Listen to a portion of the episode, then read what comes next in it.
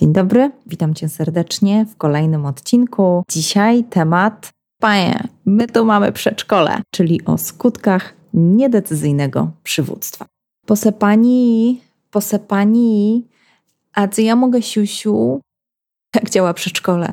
Są dzieci, które nie mogą o sobie decydować, są zbyt małe, żeby o sobie decydować. W związku z tym jest pani, pani przedszkolanka, która rządzi i nawet najmniejsza rzecz wymaga jej decyzji.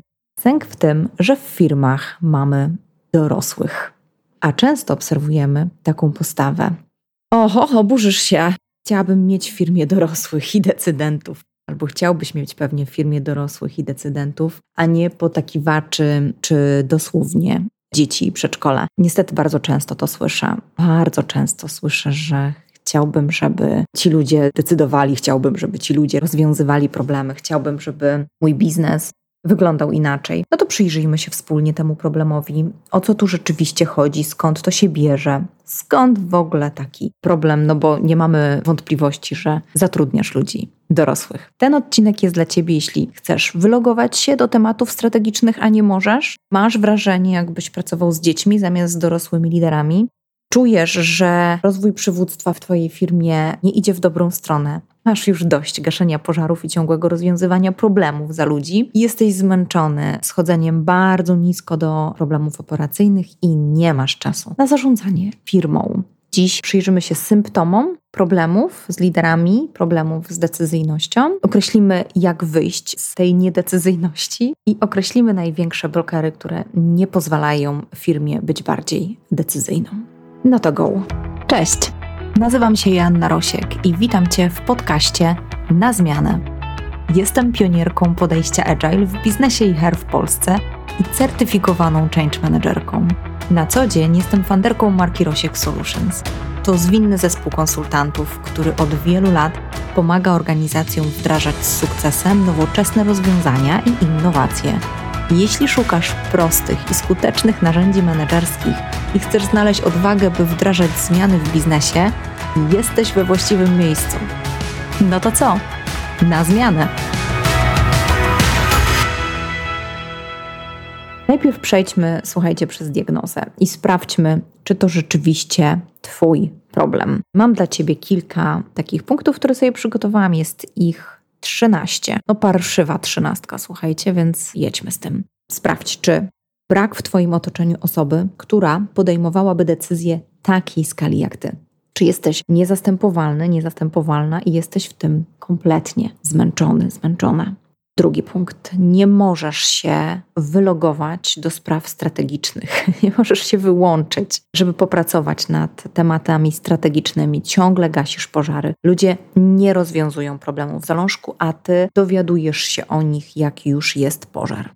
Punkt trzeci. Musisz schodzić bardzo nisko do problemów operacyjnych i wkurzać się niemiłosiernie, to jakimi sprawami masz się zajmować. Jesteś prezesem, dyrektorem, funderem, być może dyrektorem HR i no masz serdecznie dość już jakby skali problemów, którymi się zajmujesz. I każda, nawet mała decyzja wraca do ciebie. Punkt czwarty nie ma współpracy pomiędzy działami. Ludzie nie potrafią się między sobą dogadać i masz poczucie, że musisz wchodzić między nimi, też jak taka przedszkolanka, ingerować w to, żeby złapali jakiś wspólny punkt odniesienia, wspólny język. Nie potrafią się wymieniać informacjami, uzgadnić działań zmierzających do wspólnego celu. I zdarza się, że w tym samym czasie w różnych działach w organizacji ludzie pracują nad tym samym, czasem nad dokładnie tym samym obszarem czy projektem, wdrożeniem, ale o tym nie wiedzą. Punkt piąty. Czujesz się najlepszym menedżerem w zespole. Masz poczucie, że ciągle cię do czegoś potrzebują i tylko ty jesteś w stanie odpowiedzieć im na pytanie. Co więcej, jeszcze ludzie w to święcie wierzą, że nie ma nikogo innego. Punkt szósty. Dyrektorzy, inni liderzy w Twojej organizacji są niezastępowalni. Nie rozwijają swoich zastępców. Punkt siódmy. HR w Twojej organizacji biega z wywieszonym językiem i rozwiązuje problemy za ludzi, bo menedżerowie nie radzą sobie z pozyskiwaniem i zarządzaniem ludźmi. Problemy więc spadają na HR, który również ma poczucie, że pracuje z przedszkolem. Zwykle leadership oczekuje, że tym zajmie się pani z HR. Punkt ósmy. Liderzy nie są dla ciebie partnerem w dyskusji, nie potrafią się z tobą nie zgodzić, pokłócić zdrowo, oczywiście merytorycznie pokłócić, nie potrafią pokazać innej perspektywy, nie ma między wami konstruktywnej dyskusji. 9. Rekrutacja działa opieszale, bo decyzję musi podjąć kilka osób. W konsekwencji nie rozstajesz się z nieefektywnymi ludźmi, bo wiesz, że trudno będzie ich zastąpić albo proces decyzyjny będzie trwał tak długo, że już na razie poczekajmy, jak już kogoś zatrudnimy, to wtedy wymienimy. Albo od dawna nie możesz ich uzupełnić, czyli te procesy już tak długo trwają, ty czekasz i czekasz i zamyka się błędne koło. 10. Ludzie nie chcą awansować. Raczej proszą o degradację i wolą zostać w roli eksperta zamiast lidera. Brak jest generalnie chętnych osób do tego, żeby piąć się w szczeblach kariery. 11. Zgłaszane problemy nie są rozwiązywane i ciągle narzekacie na to samo. 12. Sprawy są chowane pod dywan, czyli generalnie nie dowiadujesz się o nich. Być może jak przyjdzie jakieś badanie, audyt, konsultant, to wyłowi te fakty i problemy, albo nowe osoby zatrudnione w zespole odkrywają trupy w szafie. I trzynaście, wreszcie, ludzie malują trawę na zielono, czyli generalnie dostajesz tak zwany status arbuzowy. Na zewnątrz jest zielony, a wewnątrz czerwony, czyli generalnie jak tam zajrzysz do środka, to krzyczy wszystko, że nie, nie, na czas, źle zrobione, natomiast na zewnątrz wszyscy pokazują, że okej, okay, jest wszystko w porządku na czas. Parszywa trzynastka, czyli 13 symptomów świadczących o tym, że masz w firmie przedszkole. Zwróć uwagę, że mówię tutaj o symptomach, a nie problemach. To jedynie objawy problemu. To znaczy, że jest tam coś głębiej. Jakiego problemu? Masz kadrę, która nie jest w stanie decydować, czyli masz niewłaściwą kadrę. To jest prawdziwy problem. Brak sprawczości i mocy liderów, a właściwie to nie są liderami. Bo jak definiujemy menedżera lidera? Lubię taką definicję, że podstawową funkcją lidera jest rozwiązywanie problemu. Po to go zatrudniasz, by ludzie czy menedżerowie właśnie rozwiązywali problemy lepiej niż ty. Podkreślam, lepiej a nie tak jak ty. Lepiej, bo są bliżej tych problemów, bo mają więcej obszarowej wiedzy, bo ty nie jesteś w stanie być dyrektorem finansowym, i dyrektorem operacyjnym, dyrektorem HR, dyrektorem od produktu, dyrektorem zarządzającym i jeszcze od sprzedaży. No nie ma możliwości, żebyś te funkcje dzielił, no chyba, że prowadzisz jedno, dwuosobową firmę. To tak. A więc problem dotyczy decyzyjności i wiąże się z gotowością do podejmowania decyzji i brania odpowiedzialności za te decyzje, bo generalnie tak definiujemy decyzyjność. Jestem gotowy podejmować decyzje, jestem gotowy wziąć na siebie władzę decyzyjną i brać odpowiedzialność za te decyzje. Jeśli ty jesteś jedynym decyzyjnym liderem w firmie, to firma ma ogromny problem. Albo gorzej, jeśli ludzie chcą i są gotowi do podejmowania decyzji, ale ty ciągle je krytykujesz, ciągle wiesz lepiej, że zrobiłbyś inaczej, że nie pozwalasz im uczyć się na własnym doświadczeniu, to problem jest, no może nie jeszcze głębszy, bo przynajmniej masz z kogo korzystać, natomiast w długiej perspektywie wychowasz potakiwaczy, a nie decydentów. Czyli ludzie, mimo że są gotowi do podejmowania decyzji, przestaną być finalnie. Albo ci, którzy lubią podejmować decyzje, odejdą. I ja wiem, że to cię niemiłosiernie wkurza. Ja wiem, że włosy ci dęba stają, jak widzisz, że wciąż bez ciebie ani rusz, nie, nie kiwną paluszkiem. No, no cholera cię bierze, prawda? Wiem, bo mnie szlak trafia każdej sytuacji, gdy widzę, że problem nie został rozwiązany w zalążku i trafia do mnie jak już urósł do rangi porażki, a jednocześnie, jeśli okazuje się, że to było naprawdę coś prostego do rozwiązania, to szlak mnie trafia, jak widzę, że tej odpowiedzialności nie ma. Więc bardzo się tutaj mocno łączę z Tobą w tym pulu. I teraz uwaga, to jest bardzo ważne. Bardzo. Zatrzymaj się, cokolwiek robisz. Zatrzymaj się teraz. Chwila uwagi. Usłysz, co Ci chcę powiedzieć. Chcę, żebyś sobie zrobił, zrobiła przestrzeń na tą wiadomość, na ten komunikat. Jak nie możesz teraz, to posłuchaj wtedy, kiedy się będziesz mógł, mogła zatrzymać. Dlaczego masz problem z decyzyjnością? Jest tak, bo się na to godzisz. Tak, nie wyłączaj proszę. Ja wiem, że łatwo się zrzuca niżej odpowiedzialność, bo oni, bo przecież to ludzie nie działają właściwie, bo tysiąc różnych innych powodów. A ja ci powiem, robią tak, bo na to pozwalasz. Wkurzasz się, wściekasz, ale pozwalasz. wybierasz jakiś rodzaj komfortu, nie decydując się na stanowcze rozwiązanie problemu z decyzyjnością. I powiem więcej, pozwalamy. Tak, ja też nie jestem wolna od tego problemu i żaden menedżer nie jest. Chcę ci powiedzieć, że każdy w swoim zespole ma jakiegoś dzieciaka. Każdy. I ty i ja. Każdy na różnych etapach. Jeśli nie masz ani jednego, to albo nie przyjrzałeś się im dobrze i nadal jesteś w zaprzeczeniu problemów, albo naprawdę wykonałeś już solidną robotę i gratuluję ci. Każdy z nas ma swojego dzieciaka. Co to oznacza? Kogo, jakie te dzieci możemy mieć w zespołach? Po pierwsze, kogoś, kto cię kiedyś wyratował z opresji. Jest bardzo silny mechanizm, słuchajcie, ale dziś nie staje na wysokości zadania, nie jest efektywny, ale nie stawiasz mu granic, opiekujesz się nim, bo on, ona ci kiedyś pomogła, pomógł. Tak zwany wybawca to jest ktoś, kogo potrafimy przez lata utrzymywać, bo mamy bardzo silną emocjonalną więź z tą osobą. Kolejny dzieciak to ktoś, kto jest świetny merytorycznie, ale jest gwiazdą. Rozwala ci zespół. Trzymasz go, trzymasz tą osobę, bo robi wynik. Zazwyczaj to są ponadprzeciętnie zdolne osoby. Nie widzisz, że przez tą osobę zespół nie robi wyniku, bo gwiazda deprecjonuje innych, musi sama błyszczeć. Ta osoba, która wchodzi w rolę gwiazdy, musi sama błyszczeć, w związku z tym zabiera blask innym.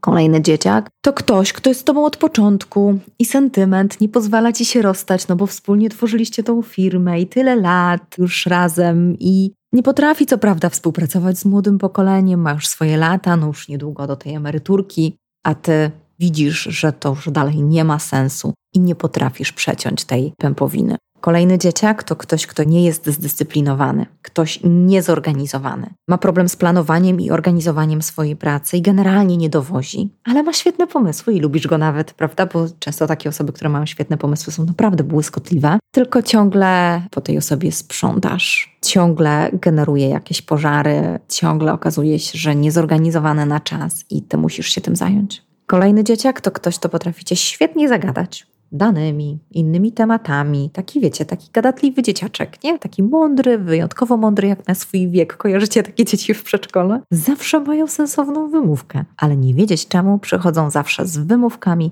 a nie z efektami. I ty się łapiesz na te komunikaty, bo to są sprytne komunikaty. To są często ludzie, którzy też potrafią tak zachachmęcić i tak pięknie coś powiedzieć, że wow, czujesz się oczarowany, a potem wychodzisz z tego spotkania i nagle dociera do ciebie, halo, w ogóle, jak to? Jak ja się mogłam, mogłam na to złapać? Kolejny dzieciak to ktoś, kto wiesz, że już dawno powinieneś go zwolnić z różnych przyczyn, wyników, jakichś konfliktów w zespole, nieefektywności z różnych przyczyn. Wiesz to, ty już to dawno sobie uświadomiłeś, uświadomiłaś, ale to są takie trudne rozmowy i ta osoba, nie daj Boże, przeżywa jeszcze jakieś problemy i tak po ludzku po prostu nie chcesz jej dokładać. Zwróć uwagę, że często osoby, które widzą, że sobie nie radzą i nie są sprawcze, wchodzą w rolę ofiary. No i taką ciągle narzekającą, biadolącą ofiarę naprawdę ciężko jest zwolnić.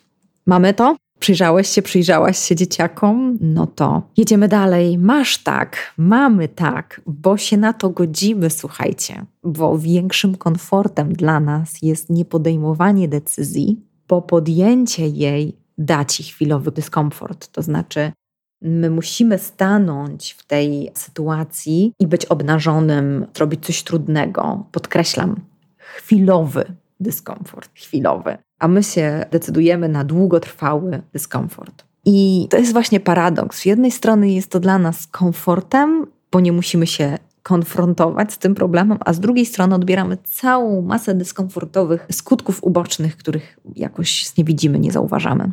I wiesz, mnie to też dotyka za każdym razem, kiedy to robię, kiedy się na to godzę. Wściekam się na ludzi, ale też na siebie. Ile jeszcze będę dawać szans? Ile jeszcze będę dawać się zawodzić, ile jeszcze będę brać na siebie odpowiedzialności, ile jeszcze będę to znosić, ile jeszcze zamiast uczynić innych odpowiedzialnymi, sama biorę na siebie zbyt dużą odpowiedzialność, sam bierzesz na siebie zbyt dużą odpowiedzialność. Uczynić innych odpowiedzialnymi to jest nasza rola. To jest główna odpowiedzialność lidera. Ile jeszcze będziemy sobie to robić, słuchajcie? Ile jeszcze będziemy trzymać dorosłych w przedszkolu? Jak długo jeszcze powiedz? Czego potrzebujesz? Co się musi sypnąć? Co musi je... Jak cię musi pie... Co? Twoje zdrowie, Twoja rodzina, Twoje wyniki, co jeszcze potrzebujesz, żeby podjąć tą decyzję? Żeby stanąć i tupnąć nogą, żeby walnąć pięścią w stół. Co jeszcze? I właśnie jeszcze taka mała dopowiedź, że im dłużej czekasz, to jest jak z wrzodem. I jak on narośnie, przepraszam, muszę taką obleśną metaforą, żeby tak ci po prostu dobitnie już wytłumaczyć. Jak ten wrzód tak narośnie i wyobraź sobie, że go tniesz, to tak fo, po prostu wypryskuje na około, bo nie podjęliśmy tej decyzji wcześniej, więc im dłużej czekasz, tym bardziej emocjonalna, gwałtowna będzie twoja reakcja. Im dłużej czekasz, tym trudniejsza będzie ta komunikacja, to znaczy tym bardziej nabroisz też tą komunikacją, bo kogoś tam już po prostu zrównasz z ziemią i zgruzujesz. Chcesz wiedzieć, co z tym zrobić? Okej, okay. ale dziś ci tego nie powiem, bo chcę, żebyś sobie z tym pobył, pobyła. Chcę, żebyś najpierw w pełni uznał, uznała, że to jest Twój problem, Chcę, żebyś dzisiaj wykonał, wykonała zadanie. Pobierz sobie listę. Załączymy pod tym odcinkiem listę dzieciaków. Przejdź sobie przez nią i odhacz, jeśli ich masz. Co więcej, napisz imiona. Napisz tam konkretne osoby. Zrób to sam ze sobą. Broń Boże, nie pokazuj nikomu tej listy. Zrób ją dla siebie. To jest pierwsze zadanie.